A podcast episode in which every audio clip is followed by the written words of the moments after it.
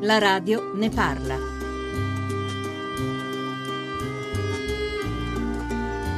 A voi che mi ascoltate e a tutti gli italiani il più cordiale augurio di buon anno. È un augurio che vi rivolgo per la prima volta da Presidente della Repubblica.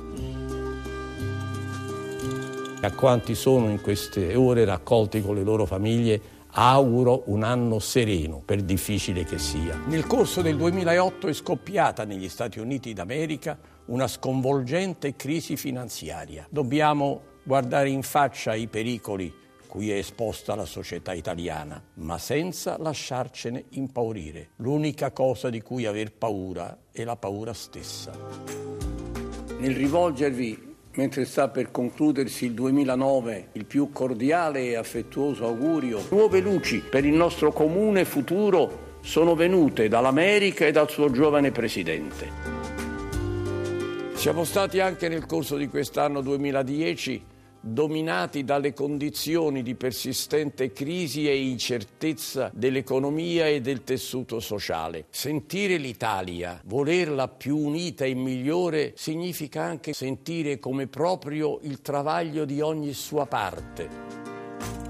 Buonasera e buon anno e innanzitutto grazie per il calore con cui mi avete accolto ovunque mi sia recato per celebrare la nascita dell'Italia Unita e i suoi 150 anni di vita. Mi rivolgo a voi questa sera nello stesso spirito del mio primo messaggio di fine anno nel 2006 e di tutti quelli che l'hanno seguito. Con queste parole mi congedo da voi. Ho per ormai quasi sette anni assolto il mio compito con scrupolo, dedizione e rigore tutti gli italiani giunga il mio affettuoso augurio. Resterò Presidente fino a quando la situazione del Paese e delle istituzioni me lo farà ritenere necessario e possibile e fino a quando le forze me lo consentiranno. Fino ad allora e non un giorno di più. 10.46 di nuovo con la radio ne parla, in meno di due minuti abbiamo fatto sentire questi otto messaggi, l'ottavo appunto, quello dell'anno scorso si concludeva con non un giorno di più, quel giorno di più sta per eh, arrivare. Michele Anis l'abbiamo lasciata con una risposta che doveva, grazie a Trabalzi, agli ascoltatori, perché il voto segreto per l'elezione del Presidente della Repubblica? Sì, no, è anche interrogare i professori che per mestiere interrogano gli studenti. Se no la faccio interrogare dai ragazzi eh, che sono qua pronti. e sono molto severi. Sì. Ma eh, intanto diciamo questo, il voto è segreto in Parlamento così come è segreto il nostro voto quando andiamo a deporre una scheda nell'urna per il parlamentare, cioè è segreto per proteggere la libertà di espressione del voto. Eh, tuttavia per quanto riguarda l'elezione del Presidente della Repubblica, eh, a me personalmente sto nel fatto che non vi siano candidature ufficiali e non era all'origine scontato che fosse così. Eh, questa è una prassi, eh, bah, probabilmente una prassi deteriore, che ha origine la mattina dell'11 maggio del 1948, eh, quando venne eletto Einaudi. Ehm, in quella mattinata Togliatti e anche altri deputati chiesero una sospensione delle procedure di voto per ragionare a voce alta, pubblicamente e quindi con un dibattito eh, sul da farsi. Eh, la democrazia cristiana, per bocca di Dossetti, sostenne invece la tesi che il Parlamento in sua comune, che è l'organo che elegge il capo dello Stato, che il Parlamento in sua comune eh, fungerebbe unicamente da seggio elettorale, cioè lì si vota ma non si può discutere eh, e quello poi sempre, si è sempre ripetuto, quindi non c'è una discussione pubblica, c'è soltanto un, uh, un collegio, come si dice, perfetto, insomma, che vota. Questo ha ehm, reso opaca l'elezione del Presidente della Repubblica. Allora, eh, abbiamo iniziato in questa seconda parte della Radio Ne Parla a mettere insieme un po' eh, i pezzi di questo puzzle che appunto in qualche modo poi è diventato visibile a nostro avviso con il messaggio di ieri sera, il nono messaggio del decimo Presidente della Repubblica. C'è un tema su tutti, credo, grazie a Trabalza, che Napolitano ha sempre... Eh, diciamo, a, a, al quale ha sempre ancorato con forza i suoi messaggi di Capodanno ed è quello della politica. Eh, brani dai discorsi del 2006, 2009, 2011, 2012, 2013 e sentite quanto i temi sono sempre più appunto calcati. La politica ha bisogno di istituzioni più riconosciute e più forti. Si trovi dunque l'intesa per riformarle, senza toccare il patrimonio dei grandi valori e indirizzi costituzionali. Se la politica diventa un continuo gridare, un gareggiare a chi alza di più i toni, uno scontrarsi su tutto, ne soffrono le istituzioni, a cominciare dal Parlamento e ne soffre il rapporto con i cittadini. Quando nel frastuono generale non si possono nemmeno più cogliere bene le diverse posizioni e proposte, allora molti finiscono per allontanarsi non da questo o quel partito, ma dalla politica. In realtà non è vero che il nostro Paese sia diviso su tutto. Esso è più unito di quanto appaia se si guarda solo alle tensioni della politica. Si dovrebbero ormai da parte di tutti contenere anche nel linguaggio pericolose esasperazioni polemiche non c'è futuro per l'Italia senza rigenerazione della politica e della fiducia nella politica.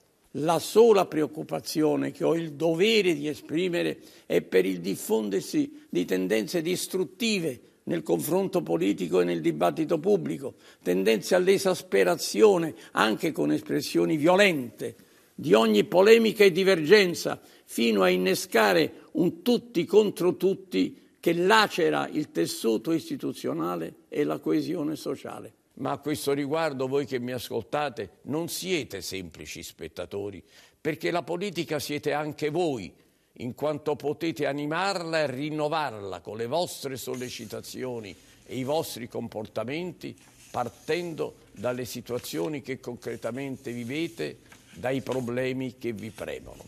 Ognuno faccia la sua parte. Filippo Savarese, 25 anni, studia eh, giurisprudenza, il tutti contro tutti di cui parla, mi pare, nel messaggio del 2013 napolitano.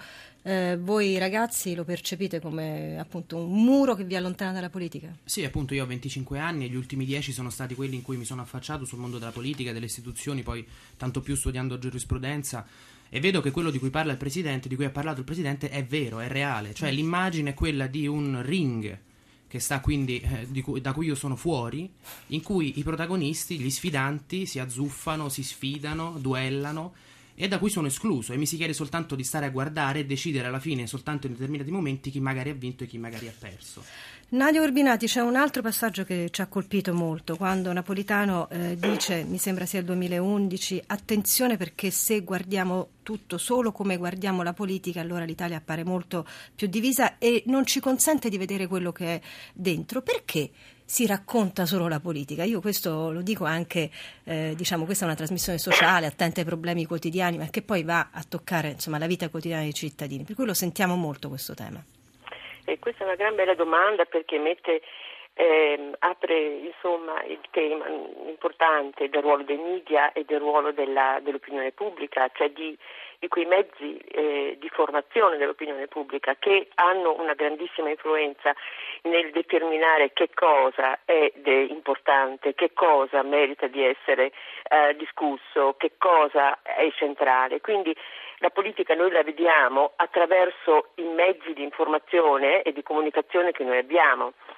Per cui non, è tutto collegato, non c'è soltanto il nostro bisogno o il nostro eh, disincanto, c'è anche una, un modo d'essere della eh, sfera dell'opinione pubblica che prende insieme partiti ma anche appunto mezzi di informazione che ci portano a vedere questi aspetti perché forse sono spettacolarizzabili molto di più degli aspetti ordinari o normali o etici o puliti, diciamo così. In fondo la buona eh, azione, la, mh, mm, eh, la buona politica non fa notizia perché dovrebbe essere tale per cui la normalità. Ciò che fa notizia è la normale, è quello che non dovrebbe essere e quindi quando noi lo vediamo sì. eh, sulle pagine dei giornali o in tv vediamo solo quello. Quindi c'è questa questo prospettivismo, perspettivismo eh, attraverso i media che ci fanno vedere quella cosa in maniera gigantesca. Non è solo così, la politica ovviamente nelle vite locali, pensiamo ai tanti migliaia di comuni che abbiamo noi e alle attività culturali e attività di partecipazione alla vita locale, non è così, cioè se non c'è, non c'è solo la politica dei ring e non c'è soltanto la politica, mm. è vero, del, del mondo di sotto e mondo di sopra, c'è anche la politica ordinaria, ma questa non fa notizia. Grazie Trabalza. Eh, professor Aines, io ho visto con, negli ultimi interventi del Presidente Napolitano eh, usa una parola grave, dice è una patologia quello di combattere la politica, quindi l'antipolitica, quindi il gridare, l'usare violenze e lo ha ribadito pure ieri sera nel discorso eh, proprio di Capodanno, ha detto è una delle più gravi patologie, quelle che danno l'instabilità, la non continuità istituzionale. Lei pensa che questo sia un momento delicato, una patologia si può curare però? Intanto bisognerebbe un po' intendersi sul significato delle parole. Se, che cos'è l'antipolitica? A volte è soltanto la ricerca di un'altra politica, di una politica diversa e magari migliore. Eh, altrimenti dovremmo arrivare alla conclusione che l'antipolitica è il partito eh, più numeroso, è antipolitica chi non va a votare, ma un cittadino su due non va a votare, o è antipolitica chi vota per partiti eh, così eh, radicali, ma anche quelli sono ormai hanno un buon numero di seguaci. Ehm, cioè attraverso questo, così, questo malanimo, questa diciamo, eh, chiamiamola patologia, ma la patologia diciamo, è nell'azione, non nella reazione. Ehm, qui ci sarebbe un discorso generale da fare. Io credo che il declino delle assemblee rappresentative, della democrazia della delega e la crisi dei partiti, eh, sempre dei diamanti li stimava al 3%, il loro credito popolare, il 3% è il margine di errore statistico, cioè equivale a zero e il Parlamento ha la fiducia del 7% e via via.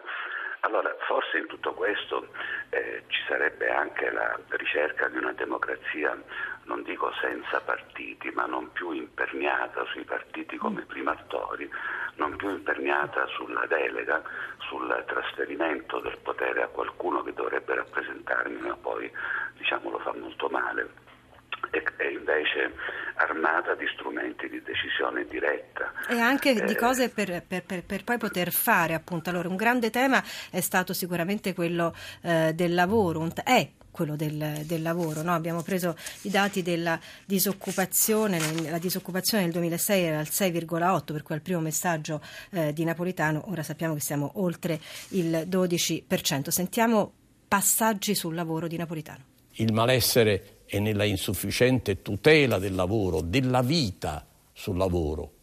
Questo è stato e rimane un mio assillo. Ci sono state aziende, soprattutto piccole e medie imprese, che hanno subito colpi non lievi e a rischio nel 2010 è soprattutto l'occupazione, sotto l'urto della crisi globale scoppiata nel 2008. Hanno pagato in centinaia di migliaia i lavoratori a tempo determinato i cui contratti non sono stati rinnovati e le cui tutele sono rimaste deboli o inesistenti. Ho visto la motivazione, ho visto la passione di giovani, tra i quali molte donne, che quest'anno mi è accaduto di incontrare nei laboratori di ricerca. La motivazione e l'orgoglio dei giovani specializzati che sono il punto di forza di aziende di alta tecnologia. Il ruolo del capitale umano di cui disponiamo e le sue potenzialità. GR delle 11 e poi torniamo con queste voci, voci di oggi, voci di ieri, per capire che Italia sta diventando.